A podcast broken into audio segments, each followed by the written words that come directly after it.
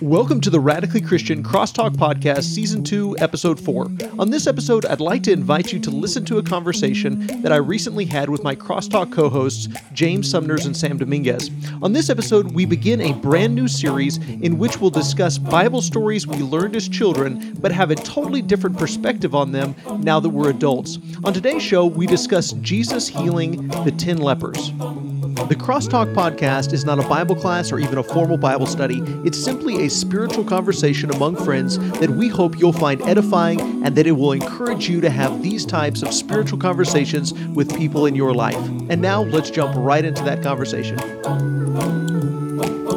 That would be a really interesting thing to do, like a series of, of lessons, series of podcasts on just an adult discussion about stories that we tend to think of on an elementary level, we tend to think of them the way that, you know, we tend to think of Jonah getting swallowed by a big fish and that's it. You know, I mean, but we don't, you know, I mean, there's so much more to it. And really, the primary point that most of those stories are making, we've entirely missed it because it's too complicated to explain to kids. I mean, the, the primary point with the 10 lepers to me is um, is about the Gentile, about the Samaritan. Let's just start that. So we want to talk about the ten lepers. I think we should. Yeah. Let Let's start with the the story, the event. I, I hate. That's something that Account. I hate calling them stories. Yeah, You know. And see, and that's funny because I don't have a problem with it, and I don't think. I mean, if I tell you a story that I don't, when someone says they're going to tell me a story, I don't automatically assume it wasn't real. right. And I guess that's. I mean, and that's. I understand the the the reason why you wouldn't like story because when you, for the most part, when you hear the word story, you you think, okay, well, this isn't real. And and at least I guess the reason why I think that way is because I tell my kids their stories. and so I explain to them, but these stories are real stories. These are stories about things that actually happened. So this is history. Well, when I tell, you know, I mean, when when we tell every year the the Sorry. kid, you know, when when our kids are born on their birthday, we tell them the story of when they were born, and we call it a story. And I mean, it, or we tell them the story of when we got married, or the story of when we lived in this house, or and, and- so and we that's use that word story in a broader sense than just Well, that's a very traditional usage of it. It, Yeah. it is effectively uh, retelling historical events in a Mhm. narrative format. Right, You know, right. it- it's not like a journalistic review. Of, Right. You know, reading the minutes of what happened or something. Mhm. You're you're putting a narrative to it, but you're telling uh, an actual event that took place. Uh, it's just, just there's a part of me that feels that constant urge to to remind myself and Mhm. remind everyone else Yeah. that these are actual events, actual events, Right. because we tend to start viewing all these things as you know like Aesop's fables Mhm. and whatnot, and it's like, well, you remember uh, Jonah and the great fish and the tortoise and the hare, and the, and you know it all just kind of jumbles together in Mm-hmm. Right. our minds. you know. Well, and really, when you talk about biblically, especially when you're taking a small part of of one gospel account and you're talking about the 10 lepers and and the account of Jesus healing the 10 lepers you're you're talking about a part of a broader story. And so that's the part of it of calling it a story that makes me just a little bit uncomfortable because that's not the story. The story is what what Jesus came and did. And so and that's just a part of the story. And and when you just take that part out and you call that a story you expect for it to have a beginning a middle and an end and this conclusion and a climax and then a moral of the story.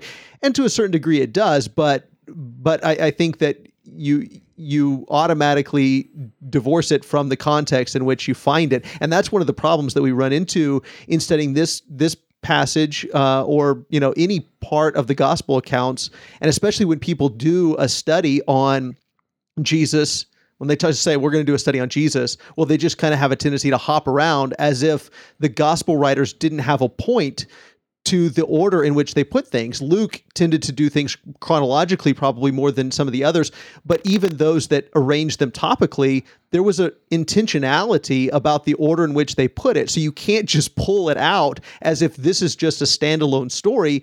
No, no, no. Read right after it. That'll tell you why that came there, and read right before it, and that'll tell you why it came there. It was part of, and we do the same thing, even if we when we're telling the story of our children's birth, even if we kind of do a flashback or we, you know, a side point, we're telling it right then as a part of that larger story for a reason. There, it it it illustrates a point. It illustrates something important that's a part of that grander story.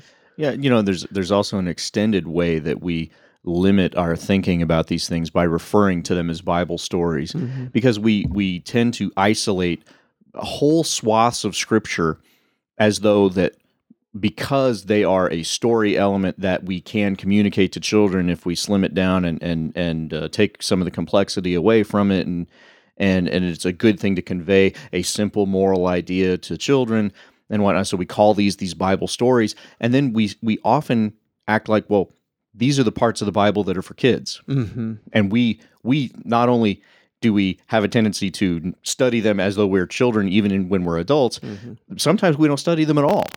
And you know and it's kind of like songs that we have that we well, well these are kids songs and so we don't sing those in worship. And it's like well no, Jesus loves me might be a quote unquote kids song but that conveys the truth that there's no reason why we all can't sing that out you Mhm. know and and yet we tend to lock certain things away and like well these are the kids stories and so i'm going to you know tear off a hunk of some really big complicated idea over here and never go back and examine Mm-hmm. these things for the deeper truth that exists because they weren't written to children they were written to adults hmm And I think one of the problems that we run into, even with, you know, when I'm telling my own kids a quote unquote Bible story, is that I have a tendency to hone in on the moral application that is the easiest moral application to make. And so with the 10 lepers, it's easy to just say, see, we need to be thankful when somebody does something nice for us. We need to be thankful. These people were ungrateful and this person was grateful. So we need to be like him. Well, that's true. But when, when do we start to teach our kids at what point do we start to teach them about racism you know when do we start to teach them about the fact that the israelites believed that they were the only people that god loved and that god didn't care about anybody else and that that uh, that when the messiah came you know they missed this bigger picture. You remember when we talked about abraham and how abraham's descendant was going to be a blessing to all nations of mankind and tie that into this grand narrative of scripture? It's amazing. I mean my kids are you know seven and four and they're already starting to hopefully understand we try to go through that timeline at least every few months to talk about okay first there was adam and eve and then there was then there was noah you know after a little while and then then the, the world was populated and then after noah then um then then the world was destroyed of course with the flood and then and then a long many generations later was Abraham and God picked Abraham and God made these promises to Abraham and then you have Isaac and Jacob and you know then we start to tell this grand story so that when we get to the 10 lepers we can kind of draw back just a little bit and say okay well let's talk about Jews and Gentiles and let's talk about why is this why is this interesting why is this strange that the the Samaritan the one that wasn't a Jew was the one that came back and not the other guys Well, you know, we- we always focus on the the element of gratitude and thankfulness, and uh, like you said, that's that's the the simplest moral to try and take out of it, and and it's perfectly you know fine. It, it Right. is accurate. Absolutely. it is an accurate thing, uh, an accurate point to take out of uh, that event of the lepers being cured. But at the same time, it it reads into it, or has the potential to read into uh, some of the people involved in ways that we don't know. Uh, you know, it's it's it's it's presumptuous to say that the other people, the, the nine that didn't return, were ungrateful for what they did. You know, because that that pops into our mind this this mental image of them walking back to see the high priest, or however they were traveling, and and just they look down and oh, we're clean. Oh well. pfft. Well, yeah, I would think so. I mean, you know, as though they had some kind of really bad attitude, and, and that that's really difficult for me to fathom that mm. someone being cured of leprosy would have a bad attitude about mm-hmm. it but they didn't respond the way Jesus had hoped that they would respond, which is more than just gratitude, more than just happiness at what God did on their behalf. What the Samaritan did was he returned and worshiped. He returned and glorified God because of what had happened. And and you get the the distinct impression that he was he was doing more than just glorifying God and thanking God for what specifically happened to him, but he was offering glory and worship to God for the fact that he knew now that he had met someone vitally important. Whether he he mm-hmm. fully understood that that was the Son of God or not at the time, we don't know. But he knew that he had met someone unlike anyone that had existed for hundreds of years. That he had power that had not been seen for hundreds of years. And he returned to worship God because of this event. And the others may have been happy, they may have been thankful, but it didn't lead them to worship. You know, and something that struck me this morning when we were talking about this is that Jesus told these guys to go and show themselves to the priests. And and the- account says that they were between Galilee and Samaria. So they're they're on the northern side of Samaria, which they'd have to travel all the way through Samaria down into Judea to Jerusalem to show themselves to the priests, presumably. And so so that's a long journey and and we don't know how much time took place from the time that Jesus said this to them to the time they left to the time they realized they were healed to the time they came back and all of these things. But what kept going through my mind as we were talking about this was what was the Samaritan thinking? Because he wasn't a Jew. And and for him to go and present himself in Jerusalem to the Jewish priests, I mean, he didn't have any right to do that. I, I don't know what he could have expected for them to have done and and whether he was really intending on doing that. And so here they're traveling, and and to a certain degree, all of them being lepers would think, you know, I don't know that we can go into Jerusalem. What's that going to be like? And so they're going back, and and here's the Samaritan that's thinking, when we get there, what am I supposed to do? These other guys are Jewish and I'm not. And and then he realizes that he's healed. And and in a sense, to me, I think maybe Luke is making the point that that the Samaritan did go and show himself to the priest. He went and showed himself to the true high priest. The the and, and so he goes back to Jesus. And, and of course, Jesus wasn't a priest in the flesh, and you know these kind of types of things. He wasn't a, a son of Levi, um, but he goes back and, like you said, worships God. Uh, that's the only thing he could do, and and to a certain extent, I think that's the point. Is that you know, it's like Peter said, to whom else can we go? You have the words of eternal life. And it's interesting to me, at least from my memory, I need to, to open it up, but um, but that Jesus doesn't tell him, okay, now that you've come back and thanked me and worshiped me, now you need to go to Jerusalem too, catch up with the other guys and go and show yourself to the priests. Because in a sense he did. I mean, and and again, he was a Samaritan and not and not a Jew. Well, and I think also one of the, the things that that strikes me even uh, even now as I read this that uh, I mean like, like you said that they're on their way to, to the priest and- they're and he, he told them to do that. So they're doing what he they, he told them to do. And again like you said it doesn't necessarily make sense for the Samaritan um, and it doesn't show them they're necessarily ungrateful. But it, it shows to me in some ways that he may understand more specifically what he has received.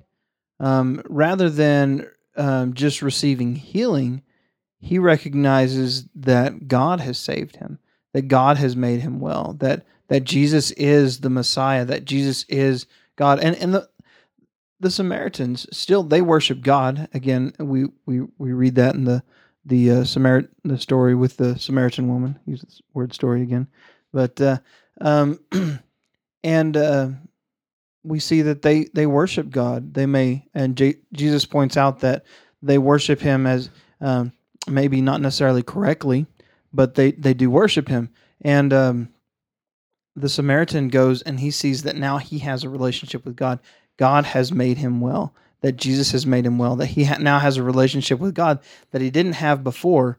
Um, and I think that that's something that really sticks out. And maybe if the others weren't Jews, they might have thought differently as well. Or even if they had paid attention, like even the Samaritan was made well by this man, not just us. Um, that that he was made clean. You think about uh, the relationship between God and the Israelites. The Israelites, in a sense, were made clean by coming through the Red Sea and going through all that that process of becoming His people, being uh, being cleansed, being uh, purified, um, and they go through that process. And the Samaritans are basically the defilement of the of the salvation of Israel. Right. and and so here you have someone who not only in physical form but in his his ancestry his heritage is um, evidence of the defilement of the promise of god. And yet here's that one again made whole. And and all of this points back to like you said that luke is writing to gentiles. And his point is look what you look at what god does for those outside of the Jewish family. Look at what God does for those who were outside the faith. And when they come to him, he treats them just the same Mhm. as everybody else. Mhm. You know, to to jump to a slightly different uh, angle on this, uh, I find myself being curious what the nine are thinking or what their reaction is when the one guy turns back. Mhm. You know, do, do they have the attitude of, oh well, you know, it, he he couldn't have made it to the high priest anyway, so it doesn't really matter. But it's you know it says you know we get the information that he turned and was praising God with a loud voice as he returned. You know, it, it's not like he slipped away from these guys and then ran back and started praising God. It says Mhm. he he started doing this immediately when he realized what had happened. What do you think the rest of those guys were thinking when he did that?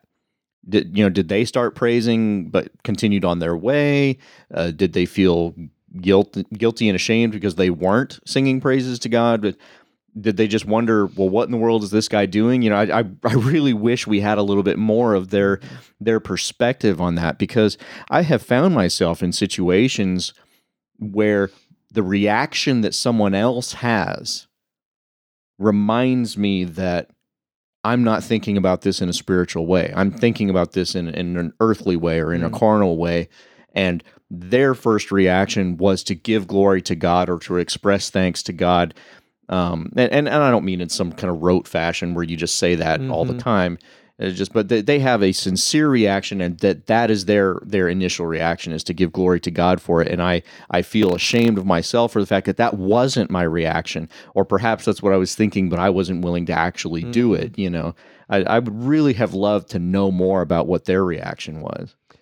I'm glad that you said that, Sam, because I think sometimes with our inhibitions, it keeps us from from like you said, responding in a spiritual way. And and sometimes people that respond in a spiritual way almost embarrass me. You know, it's it's like, wow, that that might come across, you know, like some kind of a um, denominational person, or that might come across like somebody that's uh, a little too charismatic or whatever. And so, I mean, and I'm not even talking about necessarily going overboard, but just just a reaction where we might even say, you know what, that was awesome. Can we just stop and pray right now? Can we just have a prayer right now and thank God for that? You know, most of us would be a little too stoic, a little too well. I'm, okay, I guess so. You know, where that kind of, a, but but how we we should be, you know, throw throw the care of the world to the wind and say, you know what? Yes, absolutely. Let's stop and let's have a time of prayer. Let's let's thank God for whatever, whatever, whatever. You know, it's it's almost like uh, we, we get so um, stoic about our relationship with God that it, it's almost like you know, well, glory to God goes without saying. So, so we so we don't need So to we don't say it, You know, so we don't say it to each other. You know, it's like well, well, you know, yes, glory, glory to God, yes, thankfulness to God, yeah, that that all goes without saying. We all understand that, and so let's move on. And and then we end up just being the type of people who who never say it. You know, it's like we're so worried about being people who say it uh, in, in an insincere, just rote fashion, just you know, uh, throwing it out there without any meaning behind it. Uh, that we we then become the people who never say it, you know. And, it, and it's funny how as you mature, you'll go into those things where it's like you you you might go through a phase where you start acknowledging God and saying, you know, oh, praise God and stuff, and and you're you're doing it in, in an insincere fashion. You're you're Mhm. just saying it Mhm. without any sincere meaning behind it. And so then you try and swing away from that and you end up not saying it at all. And then you become really spiritually minded. You become a mature Christian. You you grow uh, into your spiritual maturity and you start saying it an awful lot more with Mhm. sincerity and you're in, uninhibited about saying it is because that is the first thing that is on your mind Mhm. and you know I, I i want to be that type of a christian who my first thought really is glory to god for what has happened in all situations good and bad but to to really approach everything in life with a spiritual attitude Mhm. Well, you know, and that's the that's a lot of what you see here. I mean, and at least from what we know about the story the of the ten lepers, what we know from the Bible about the ten lepers, we we have the account of what one man does, and I think you know we, we can speculate, but we what we know is important. The thing that we know is that the one comes back, and that that he he recognizes what has been done for him and he comes back and praises him not not in just some you know kind of like yay i i now can walk around and i can actually touch people. I'm not just a i'm not just i don't have to stand so far away. Um, but but that he recognizes what what has happened and he responds appropriately. Um, he recognizes i think that's part of the key is that as they're walking along he recognizes what has happened and he does what he glorifies God in that in that moment. What happens immediately at the end of this specific passage in verse 20? It goes on and talks about the Pharisees. They're asking about when when uh, um, when the kingdom of God is coming, and Jesus basically says, "Well, people are going to say, well, it's here, it's there." But the fact is, it's here, it's now. I mean, it's like it it's not over there and it's not over here. It is right now. You are you are experiencing the kingdom of God right now. If you were paying attention like that Samaritan was, if you were paying attention, you would have recognized the signs. You don't need a sign because you got a sign. I mean, it's waving its hands at you saying, "Hey, look at all these healed people. Look at all this stuff going on." If you can't recognize that the kingdom of God is here, your eyes are closed, your ears are shut, and you're you're just crazy. I mean, and, and that's just the fact of it. So it, you, I think a lot of the point of all this is just recognizing what is before your eyes, recognizing what God has done and paying attention all the time so that when you when something happens you don't have to think well do i need to glorify god for that well, I mean, it's isn't that the key to thinking spiritually first? You know, it's it's real easy to overlook everything that God does that that builds our faith, that uh, uh, grows our knowledge of Him, that gives uh, explanation and cause to the things that we believe, because we're thinking about earthly things first. We're mm-hmm. we're caught up in our daily lives, you know, and and if we if we could go through our daily lives thinking about spiritual things first, considering everything through the lens of spirituality, then those things start to become clear. You know, it starts to become as you become a mature Christian, as you grow into a mature faith, you start to recognize these things as they happen. You start to be paying attention, but it's it's not even like the the Jewish leaders at the time were not paying attention to religion. They were highly religious, but they were not thinking spiritually. They were not concentrating on what God wanted them to concentrate on. And we can do the same thing. We can get so caught up in our order of worship and our Bible classes and our this and our that and all the, the good works that we're doing and and the functions of the church and not be looking at life spiritually. Mm-hmm. And and we do we become so you know everything everything has it its its purpose and you know things like how long we meet for worship. You know, I mean that that it has a purpose. You know, I, I, if we went five hours, you know, I mean it'd be very difficult for some people to make worship five hours. But sometimes we become so caught up in doing things in a certain way and being done by a certain time that when we honestly need to stop and spend time in prayer because some horrible tragedy has happened or because something great has happened, we need to spend time singing. We're like, no, well, we we got to let people go. They got to go home. They got to go eat. And you know, it's like no, no. We need to be a, a, spiritual family. And you know, if people don't get that, then they're really not a part of the spiritual family. Yeah, you know, I was sitting here thinking about Paul and Silas in prison. You know, sitting there singing songs of praise, or when when the apostles first started being persecuted, they went on their way rejoicing. You know, and how many of us, if we were in a similar type of a situation, when we say, "Let's sing," let's sing right now. Let's let's sing praises. You know, I mean, people would be like, "Well, no, come on, Wes. That's that's not very practical." I mean, people they're going to beat us up if we do that. That's why we're in here. That's why we're in jail. They're gonna they're gonna slap us around if that's what we do. You know, we don't need to be singing. Why would we? You know, but but spiritually minded people it overflows and and this leper he couldn't help it he i mean if you had said stop he told us to go to the priest and he said no i'll go to the priest later. I'll take care of all that later. That that's fine. I'll offer whatever sacrifices i need to but right now i'm going back because you can't stop me from praising jesus. That's the way everybody should have reacted when they saw the kingdom of god coming. Well you know that's that's really one of the the biggest takeaways that i have from this that we we so tend to forget about when we're approaching it as a children's story or a children's class is that true gratitude, true thankfulness to God is about worship. Our worship comes from a heart that is overflowing with gratitude to God for who He is and what He has done. It's not just some exchange of goods and services. Oh, I'm going to come back and I'm going to thank Jesus for what He did. You know, and then Jesus says, Well, you're welcome. And then you part ways. No, it is my gratitude overflows and helps to inform me of who this man is, I will go back and what does he do? He doesn't just go back and say, "Oh, thank you," or hug him or something like that. He falls on his face You know, and and that that is an act of worship that is saying you are deity to me. Hmm. I recognize who you are. I recognize this is the only way this could have taken place. And the heart that has gratitude, it's not just about going back and saying thank you or a feeling of gratitude that makes us happy because of what happened. A heart overflowing with gratitude is one that falls down in worship of Jesus Christ and of God the Father. Mm-hmm. And don't we tend to, and, and obviously we should be thankful to others when they do us a good deed, but don't we tend to make that the moral point of this story when we teach it to kids is see, when your friend does something nice for you, you need to go and tell your friend thank you. You know, when your mommy and daddy do nice things for you, you need to go and tell them thank you. Thank you. And obviously that's true. But that's not the point. Like you said, the point is about worship. The point is about giving God the glory and the thanks.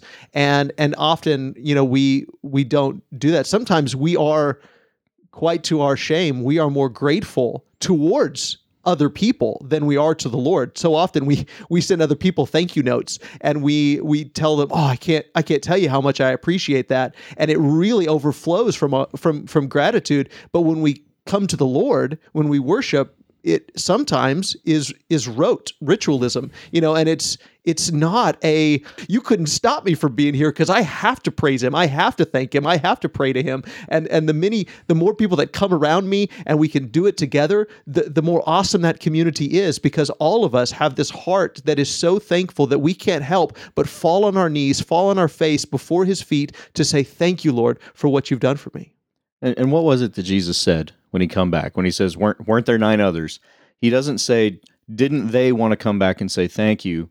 It says, "Didn't didn't they want to give glory to God?" Mm. You know, because because that was what Jesus was doing through his actions. He was bringing glory to his Father and to himself, being that he was God. But you know that that was the purpose of it was not to garner necessarily a sense of happiness and thankfulness, but to garner glory. And and you know it's one of those things where we we use certain terminology uh, that almost becomes this this uh, religious shorthand that we use. You know when, when we say, uh, "Would you give thanks?" Well, what do I mean? I mean, will you say a prayer? Now, do I mean that will you say a prayer in which you literally do nothing but say thank you to God for this? No, what I mean is will you lead us in a prayer and pray whatever you want? You know, and and and perhaps it's we are here specifically to say thank you for this meal, but we're offering prayer to God not because we have food in front of us, but because of who God is. Mm-hmm. We offer prayer because God is God and we glorify him and we worship him. And it, it's one of those ways in which we we use language that does in fact inform us that all of these things thankfulness gratitude they all feed into worship what you know what is offering songs of praise and thankfulness you know it's our, our prayer our praise our worship everything about it is supposed to be coming from a heart that is overflowing with gratitude. And it's not just about being polite. Mm-hmm. And we've so often limited the quote unquote moral of this story to being polite to each other rather than saying, Do you see what happened? Even a person who, because of his life and because of who he was, had no expectation of compassion and consideration from God, saw what happened, recognized Jesus for who he was, and was motivated by gratitude and thankfulness to worship God the Father. You know, it, there were other Samaritans who, when being confronted with the truth, would still get up on their hind legs and say, Well, well, well, hang on, but that doesn't mean the Jews were right. And they had to be reminded, no, it came first to the Jews, but now, and then it you know spreads to the Gentiles. He could have had that same attitude. Mm-hmm. He could have had that same attitude of, well, no, God, you need to come and and make good with me because I can't go to the high priest or whatever. And instead, when he's confronted with the truth, what does he do? He goes to the feet of Jesus and he worships. Mm-hmm. you know it's the the glory of god is and, and talking about that in worship and, and whatnot with my kids that's something that we do from time to time especially when it's like okay you guys are a little crazy today and you're, you're a little distracted. So why are we doing this? And that's what we talk about and for the same purpose. And i'm glad you brought that up so that maybe tonight when we talk about bible stories and um, what they talked about in class today uh, we can talk about that and reminding them that you know this is another example of we we praise God, we we sing to him, we pray to him not because we have some expectation of him, but because he is who he is. He is the great I am. He is the one from the beginning and he's the one in the end. He is he is God and he has saved us and we praise him for that. But he is God and that is the main reason that we praise and glorify him is because he is God and because of who he is as God, he is merciful, he is kind, he is caring, he is loving, he provides for me, he gives me what I need both spiritually and physically. And I can recognize that and recognizing not only that that he condescended to send his son to this earth so that I would have salvation that, that he loves mankind so much that he that he came down from his throne in heaven to to to raise us up to give us the time to sh- to spend in in his glory. Because he deserves it he has it and we can share in that and we can we can glorify him. And that's just a it's a beautiful thought. And and that your your explanation of it right there, the only thing I can think of is our children can understand that. Yes. They absolutely could understand that. If my son was sitting here right now listening to what you just said, he would have understood that. And he would have been motivated and moved by the truth that you just presented to him. And yet, so often, we could look at this story and we could say, well, this is what an adult might get out of it, but there's no way I can communicate to that that to my child. And we, we need we just need to get cracked upside the head and say, no, you need to teach that to your child. Your Mhm. child needs to hear that. There's a dozen other ways. Every children's program that comes on TV where they're going to learn about being polite and saying thank you. Mhm. My less than two year old daughter knows to say thank you when someone gives something to her. When she comes into Bible class and is hearing this event, this story, what she needs to know is about the glory of God and right. worship. That's right.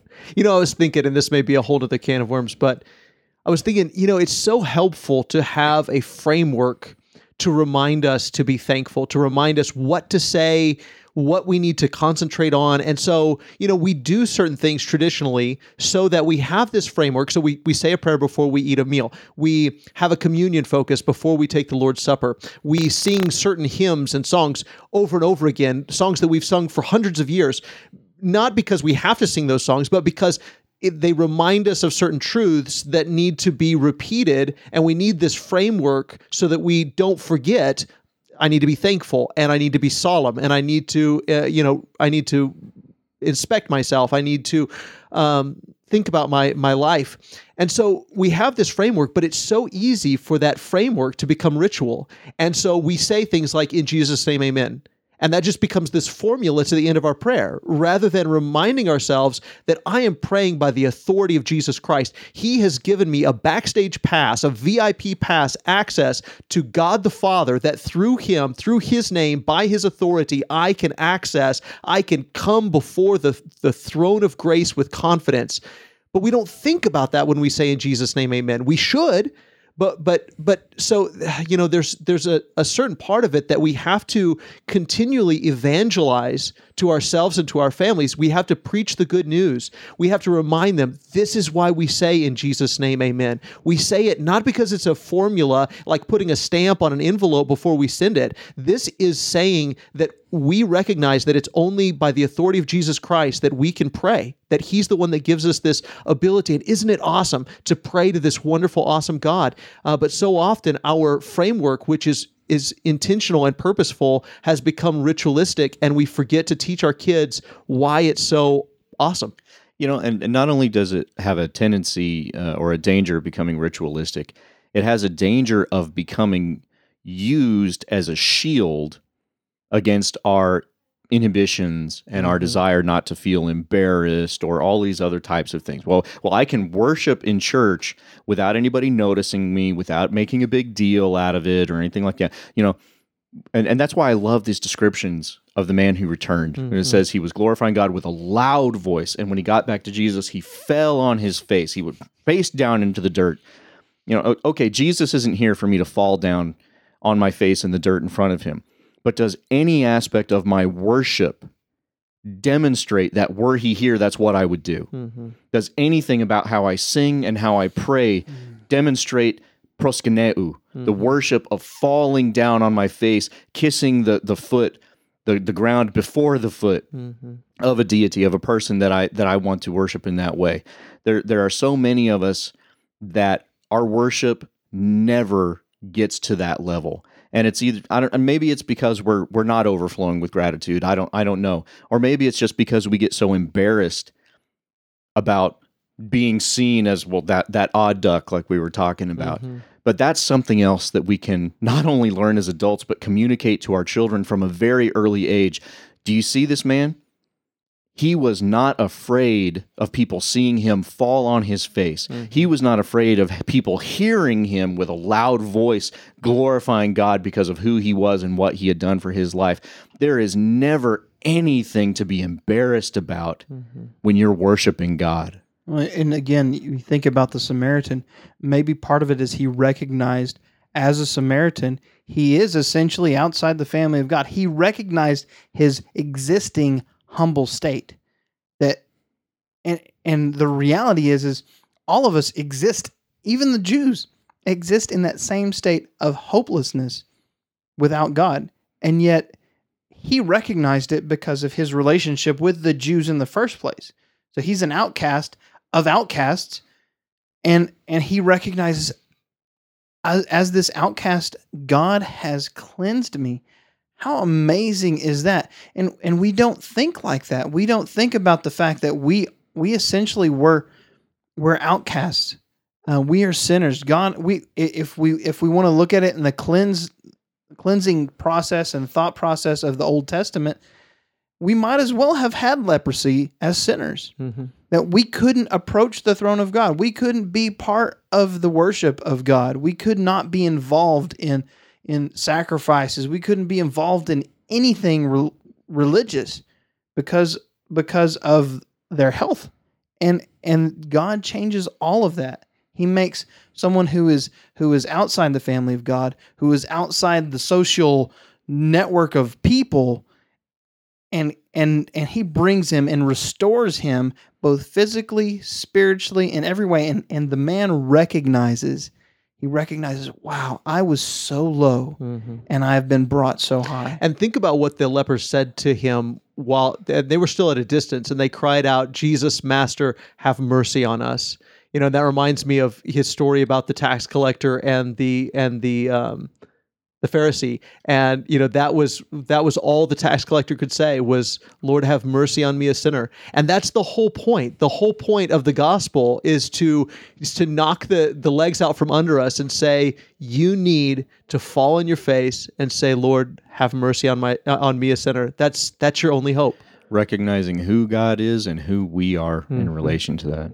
and re- and remembering that and, and as we've talked about throughout all of this that the spiritual discussion is not something that we wait till our children mature. You know we we dumb down the bible so that our children can understand it. But the reality is is we can just teach it to them as it is. We read the word of god. You know we we've go we go through different phases. We have we have different bibles for our kids. We have a, a story bible and we have um, we have like we for Bella we have one that's actually a comic book Bible. We don't actually usually read that. We actually let her look at the comic book while we read the story. But the point is we don't need to lower the level of understanding of the Bible for our children. We need to raise them up to the understanding of the Bible itself. I mean, that, that's the opposite of what we usually do. Maybe maybe we would have more adult Christians who understood the Bible to be more than a, a life guide to moral living and and to politeness and whatnot. If we started teaching our children Mm-hmm. that it was more than just a guide to Right. uh, to being nice to each other. Well, the, even this afternoon, we were sitting there talking. We were watching the, um, I forget, somebody put out a, a, a video that just kind of summarized in about five minutes the whole Bible, the you know the big mm-hmm. narrative, the large narrative, the go- the Gospel Project? Project. Well, I think this one was the Gospel Project. But anyway, it's this cartoon for kids, but it, it it shows the whole narrative, and then it talks about how Jesus, the whole story is about Jesus. But I said, isn't that awesome, guys? We get to be a part of that family, and that's what sometimes we forget about this story about the the ten lepers is that we are the Samar- we are the Samaritan, we are the Gentile, we are the outcast, we are the one who was not a people, we were not the people of God, but because the Jews rejected him because by and large they did not receive their Messiah. Then salvation came to the Gentiles, and that's us. And we get to be adopted into the family where now we are a part of the new Israel. We are a part of the new Jerusalem. We are part of Abraham's family. We are part of Isaac's family. We are part of Jacob's family. What an amazing thing that is. And and so often our kids grow up not hearing that. And that's the main part of the bible is that be, because of what jesus did the kingdom has been expanded the kingdom has been established so that all people all nations all tribes all tongues can come in and be a part of the family of god. You know what I appreciated most this morning was when you pointed out that the your faith has made you well could just as as correctly be translated your faith has saved you mm-hmm. in a spiritual sense. You know, it's it's so much of what we talk about and so much of what we do. And when we even look at the Bible, we focus on the physical thing that happened and fail to draw out of it the spiritual mm-hmm. point that the author was trying to make, that he was communicating very effectively to, and yet we skip right over it because it's just a kid's story.